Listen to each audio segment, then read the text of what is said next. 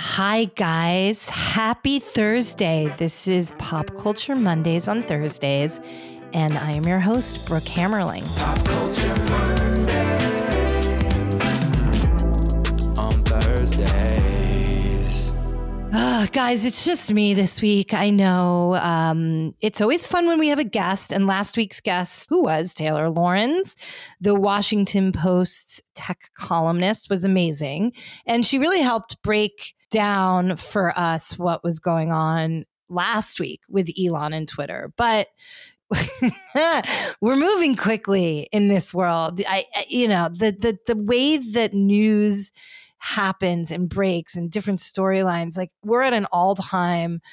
I don't know. It's like watching ping pong, but like the super Olympic ping pong when those guys, you can't even see the ball. Like I'm getting whiplash from all of the things. Like there's Twitter, Elon did something else. And did you hear what he did? And when somebody says that, you have to check like, do you mean what he did this morning? Or do you mean what he did yesterday? Or do you mean what he did an hour ago? So there's that we also have everything that's happening in this crazy crypto exchange world of uh, SBF, as everybody likes to call him, and FTX. So many acronyms, or not? Is that an acronym? I guess it's not. It's just like initials, or is it an acronym? I don't know, David. Um, this is when I you can realize how um, far it's how long it's been since I've graduated college as an English major. I can't remember words. Um, so we have all of that. And then some more stuff that's happened today, including maybe potentially Russia, maybe potentially bombed Poland, which just leaves everybody sort of like, okay, are we going to war? Um, and the latest there is that if they did do it, it was likely an accident.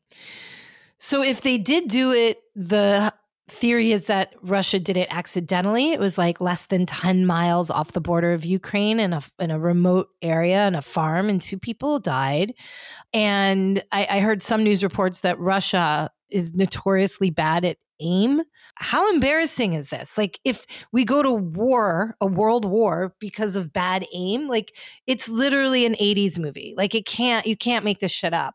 But then the latest we've heard is that and I'm sure there's like a lot of diplomacy shit happening right now behind the scenes because Poland is a NATO country. And so the rules of NATO, which Ukraine is not yet, but so if a somebody attacks Poland, you're attacking all the countries that are part of NATO. But now they're saying like the only thing Poland can confirm is that the missiles were Russian made, but they cannot ascertain if they came from Russia. Like what goes on? What is happening in this world? I, I can't keep keep anything straight. And another thing that's happening, and that by the time you guys have heard this, I will be basking in the glory of what I hope to be the greatest night of my life. But I'm going to see Harry Styles tonight. For all of you guys who follow my newsletter and listen to this pod, you know that I like every apparent middle-aged woman in America and the world um, has a crush on Harry Styles and is very excited to see this concert. I, I really am. I'm going to be there amongst the the teeny boppers and the other middle aged women. I will, though, say I am not going to be wearing a boa. That is just a step bridge too far for me. There will be no feather boas. There will be no sequins dresses. There will be no glittery pantsuits. I've seen a lot of the pictures, and I'm sure you have, of women of a certain age and how they've dressed to Harry Styles. It is, uh, I'm going to be wearing sneakers and I'm just going to rock out. I am going with Britt, who has been a guest, and she is visiting from Jacksonville, Florida. And we are going to go rock out to some Harry Styles. I would probably sit there with like a little martini in my hand, and I just can't wait. Like everyone's going to be bopping around, and I just want to be sitting there with like a dirty, dirty martini. Though I did debate making a sign. I did see, if you guys remember um, Modern Family, one of uh, one of the great shows. Julie Bowen, who's one of the stars of that show, plays the mom.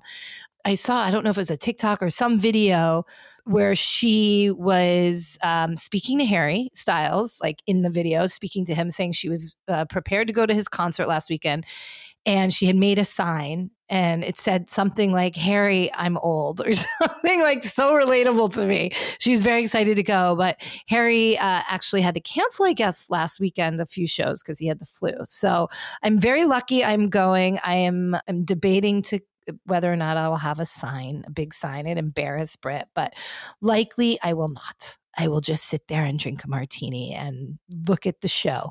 But I feel like I'm the last human being on earth to see Harry Styles in concert. Like I was thinking about this when from everything from like Coachella to every concert that he's done like the 10 nights at the garden like I don't know anybody who hasn't seen him and like if you look at it statistically by the time this tour is done like it'll be a majority of the world that's seen Harry Styles in concert I would imagine. But um I digress, as I like to say. So, the thing that's so interesting to me, and I don't know about you, David, my amazing producer, if this has happened in you with you, but a lot of the times when it comes to these pop culture stories and my friends, they come to me and they're like, tell me, tell me what you know, tell us everything, break it down for us. And that's how PCM started. And then certainly with tech stories, most of my friends outside of tech are like, can you break it down to me? Like even Elon, they're like, what the fuck is happening? Who is he? What is happening? With this FTX story, for whatever reason, my normals, my friends, and I mean like my friends who are moms, my friends who I literally started PCM for because they're so busy with their incredibly, you know, active lives, whether they have kids and a big job or they're traveling, and they didn't get a chance to catch up on everything. This is not happening here. What's happening here is that my normals, my friends who really don't pay attention to this shit, couldn't care less, certainly don't really pay attention to crypto, they are eating this story up they know more about it than I do by miles. And so I'm sure that you guys listening might even relate to this. Last night I was at at a table with a bunch of people, all women amazingly accomplished, and they were throwing things at me. They were breaking it down like there's nobody's business. And Howard Stern this week, Howard Stern who admittedly said like I don't fucking understand crypto. I don't even understand how the dollar is done. Like how do we know the value of a dollar versus the value of a euro. He knows more about this. He's breaking down the sort of collapse of FTX and this kid SBF. And and the whole story is just unbelievable how people are completely obsessed with it and know more details each minute than I could possibly keep track of. So I'm speaking to you guys, and you probably all know more than I do because I'm trying to get my head wrapped around the fact that we are here again.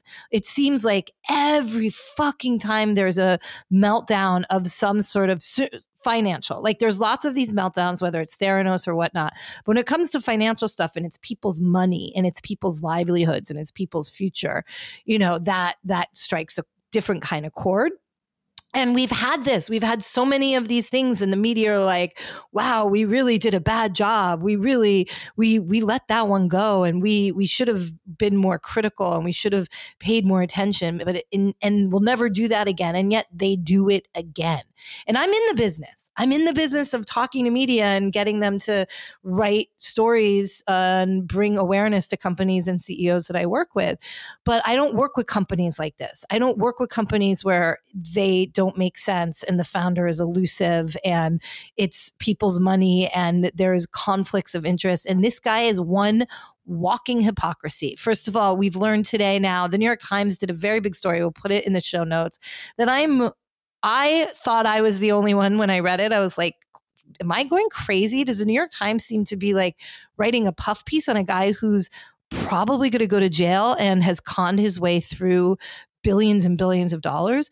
But according to Twitter, a lot of people felt that the story took an inappropriate tone towards this guy, um, calling him frugal, calling him like, you know, he pulled, the, he, he really lived this sort of low key life. The guy lived in like a $40 million penthouse in the Bahamas. Like, I don't care if he had frizzy hair and he looked like he didn't bathe and he talked about altruism and gave his money away and played video games during fucking pitch meetings with venture capitalist and wore the same clothes all the time. The motherfucker lived in a $40 million penthouse in the Bahamas. He is a privileged from the start. That's fine. No criticism on privilege, but he was not like this, aw shuck, scrappy, living in like a two bedroom you know, I don't a dilapidated house in the Bahamas. And then apparently he has a and I am saying this because my sourcing on this is the Daily Mail. So let's call that what it is. Apparently, he has a his new girlfriend, not the one that's been widely reported. That's his ex girlfriend who ran his hedge fund, who outspokenly talked about her love of amphetamines and was like, Imagine a world like, I can't believe I used to live a life not on Adderall. How boring. I mean, this is all there. It was all public. But uh, this guy's new girlfriend lived in some, you know, uber expensive multi-million dollar house that he bought her, according to the Daily Mail in the Bahamas. It's unbelievable how much bullshit people were fed you know, it makes you kind of question. And I'm by no means is this a Trumpy thing. I am as liberal as I've always been and will continue to be. And I work with media, but it makes you question. It makes you question some of the sort of like stuff you're fed by media. And I'm by no means saying that within a lens of Elon or Donald Trump, but like we have to be better. We we do. And I think there's this certainly in Silicon Valley, this belief that if you have been granted capital from one of these esteemed venture capitalists, one of the firms or the individual that is really highly respected and and all fair to being a respectable venture capitalist, but it seems like that immediately negates any sort of critical thinking. Like, oh, well, Andreessen Horowitz have deemed them worthy. We don't have to do our diligence. We will just take whatever whatever they say. And it reminds me, it was like eight or nine years ago a company that I worked with that was a really successful big tech company in New York that had gone public that had not taken venture funding. The New York Times came out with a story of like the 10 most successful tech companies in New York. And this company wasn't on it. And it was by far the number one. And I reached out to the reporter, and the reporter was like, Oh, I had no idea. And I said, Well, where did you get your information? Like, usually there's like a formula you go through and look at all the data. And she said, To be honest with you, I, I spoke to venture capitalists and in New York venture capitalists. And of course, they didn't bring up this company because this company wasn't venture backed this company was had been had been funded by its founder and so venture capitalists did not want to point media in the direction of a company that deemed it was deemed successful was successful because it hadn't taken venture capital money. So we're continuing to do this cycle and cycle. And i know this is a pop culture podcast but this feeds into pop culture because so many of these stories so many of these companies we're talking about and the falling founders become sort of fabric of of pop culture legend. And of course, this is going to become a movie. There are probably going to be four movies about this guy. I mean, we've seen everywhere on on social media the sort of assumptions on who's going to play him, from like Jonah Hill to Josh Gad. Everyone's like, who's going to play him? Who's going to play him? I am sure there's going to be documentaries. I am sure there are going to be, you know, HBO movie, Netflix movie, mainstream theater release movie. It is all in the works.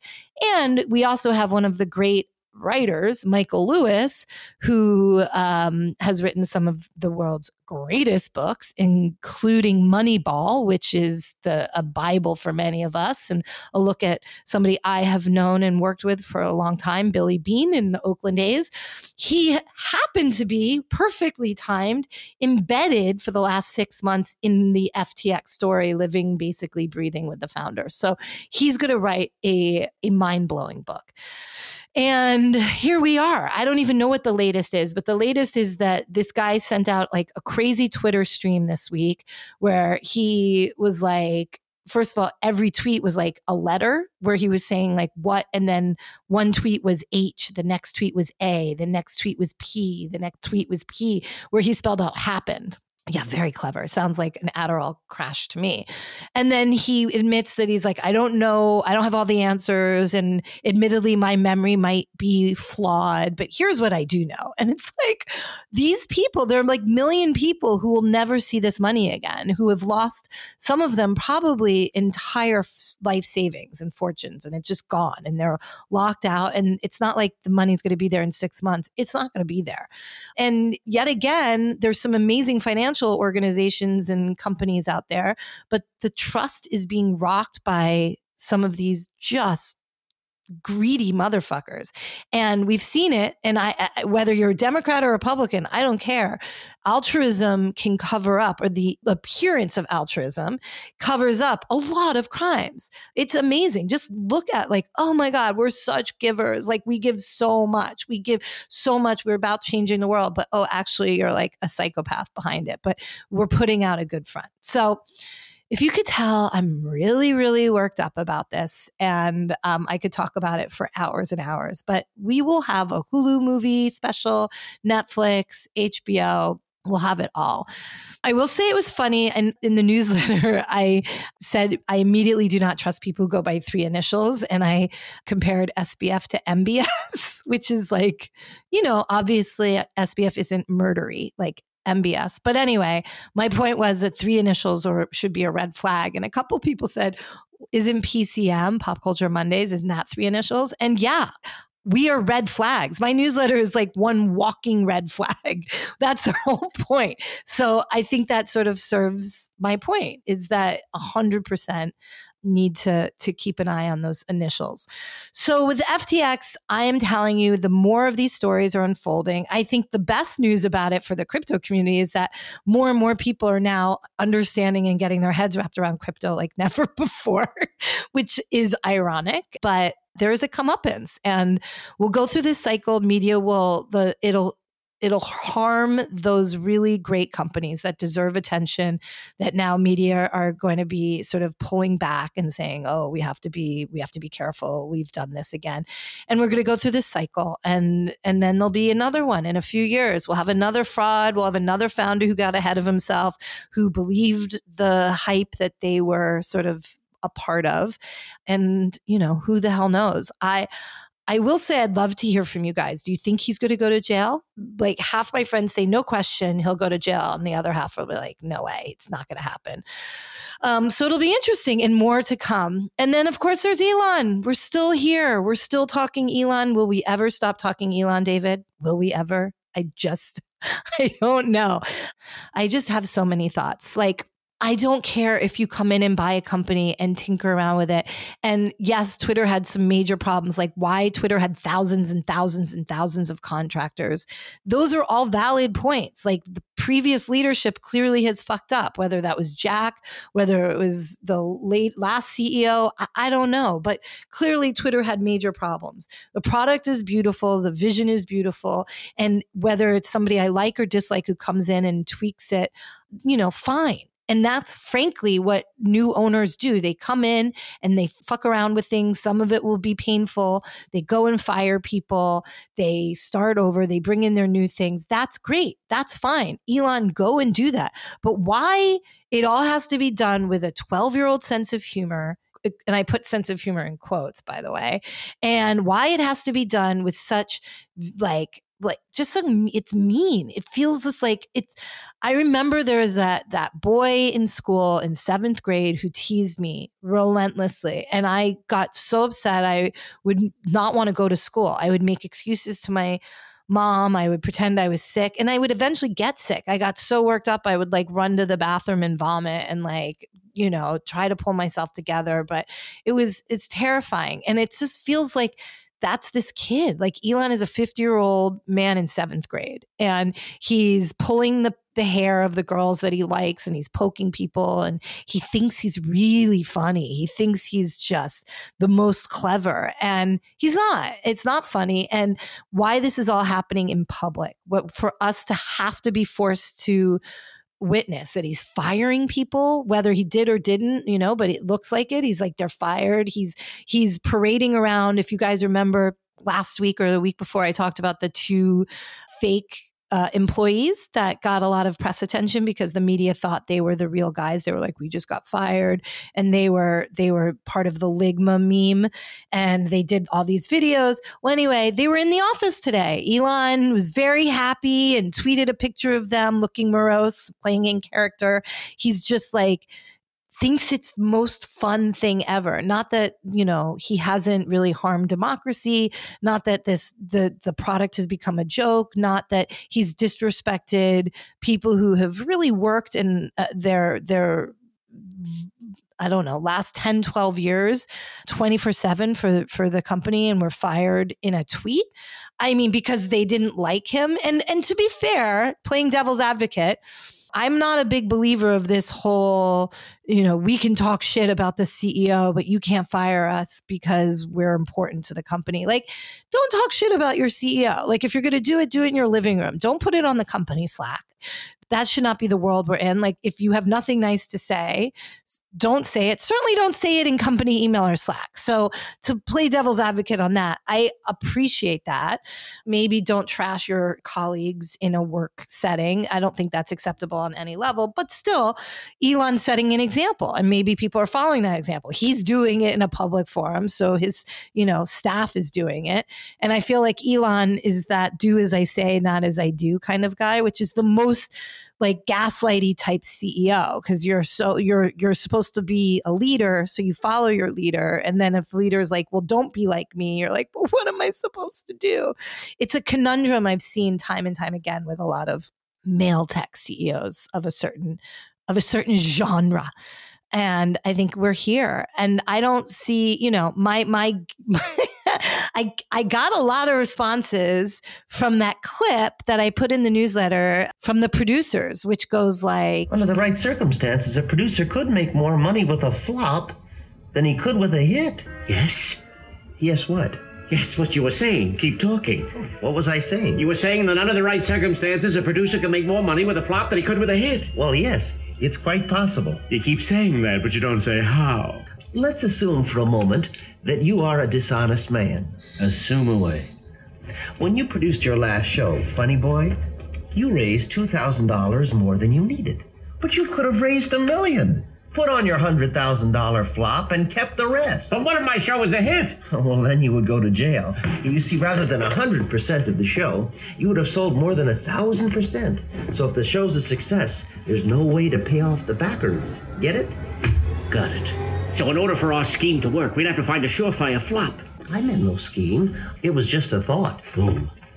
Worlds are turned on such thoughts. the premise of the producers uh, are that these guys are figuring out what uh, like how to make money because they are losing money hand over foot and this finance guy in the movie played by and i guess in the the modern day play was played by um uh what's his name oh my god Wasn't it Matthew Broderick? Matthew Broderick. Thank you.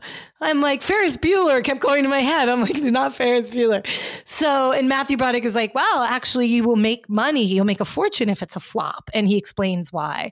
And a part of me is like, is this the strategy here? Is that Elon? Is, is this Elon's producer strategy? The producers in the, in the play, they put on, I think the show is like Springtime for Hitler. At least that was a song.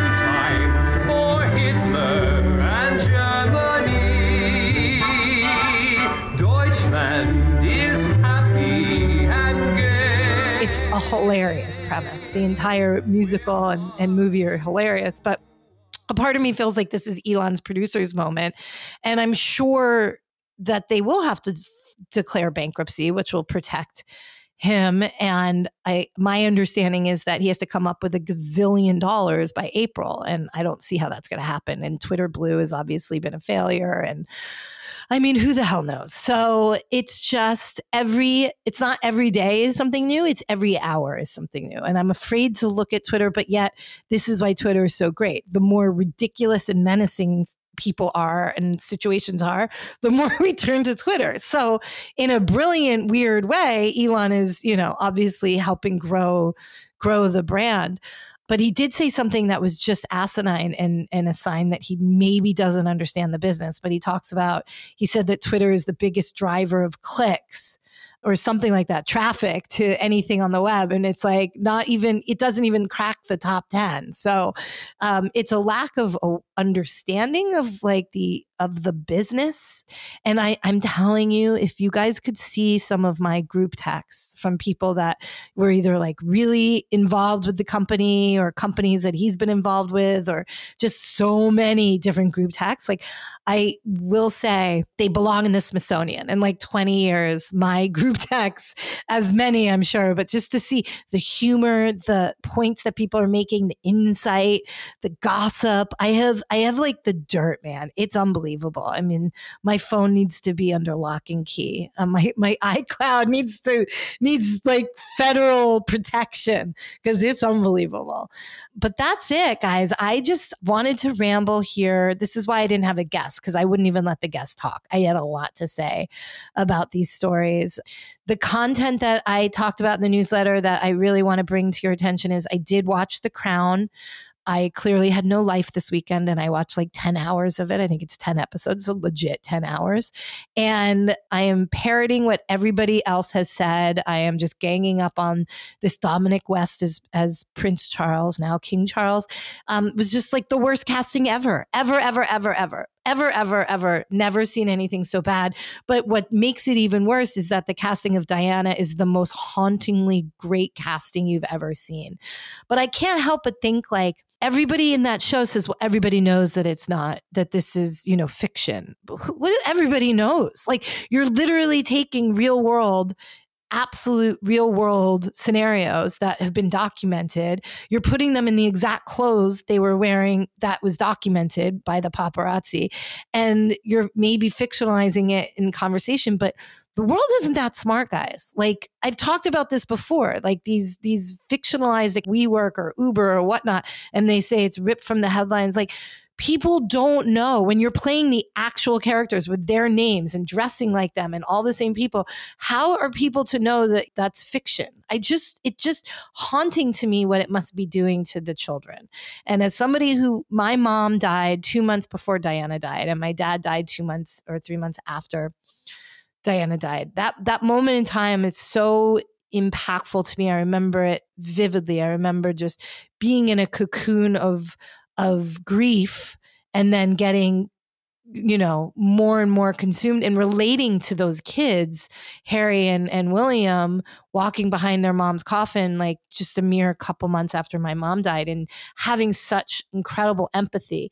And i still do. I have so much empathy for them and what they've gone through and what they're going through. And you know i know that harry and meghan have made probably a lot of missteps but like having like your life thrown out this wasn't a choice. And having your life just displayed for everybody to pick apart and somebody cast as like the spitting image of your mom and having these like bedtime stories watching like it breaks my heart a bit so i'm part of the problem i watched it i'm talking about it but i've said this before it feels ick to me. It feels like I wish it there was a lot more distance to it. I'm all for the history of the royal family, maybe up until this period of time. Like I think it's so interesting the whole the whole time around the the connections of cousins with like the King of England and Russia and you know all of that period of time but like maybe stop it while the people are still alive. I just, it's just, they've done nothing wrong. They were born into it. Or, you know, I don't know. I have a lot of,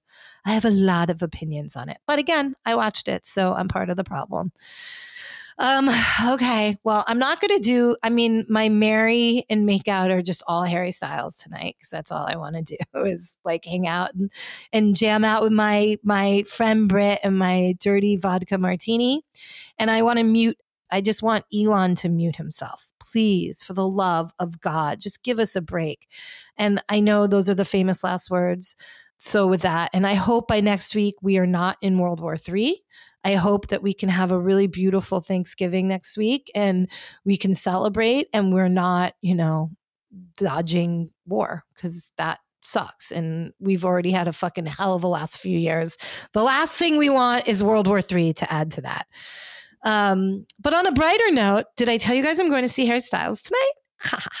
I will report back in next week's newsletter. And um, we will have a podcast next week. It's just going to be get ready, get ready, breaking news, pop culture Mondays on Thursdays, on Wednesdays. So, how about that?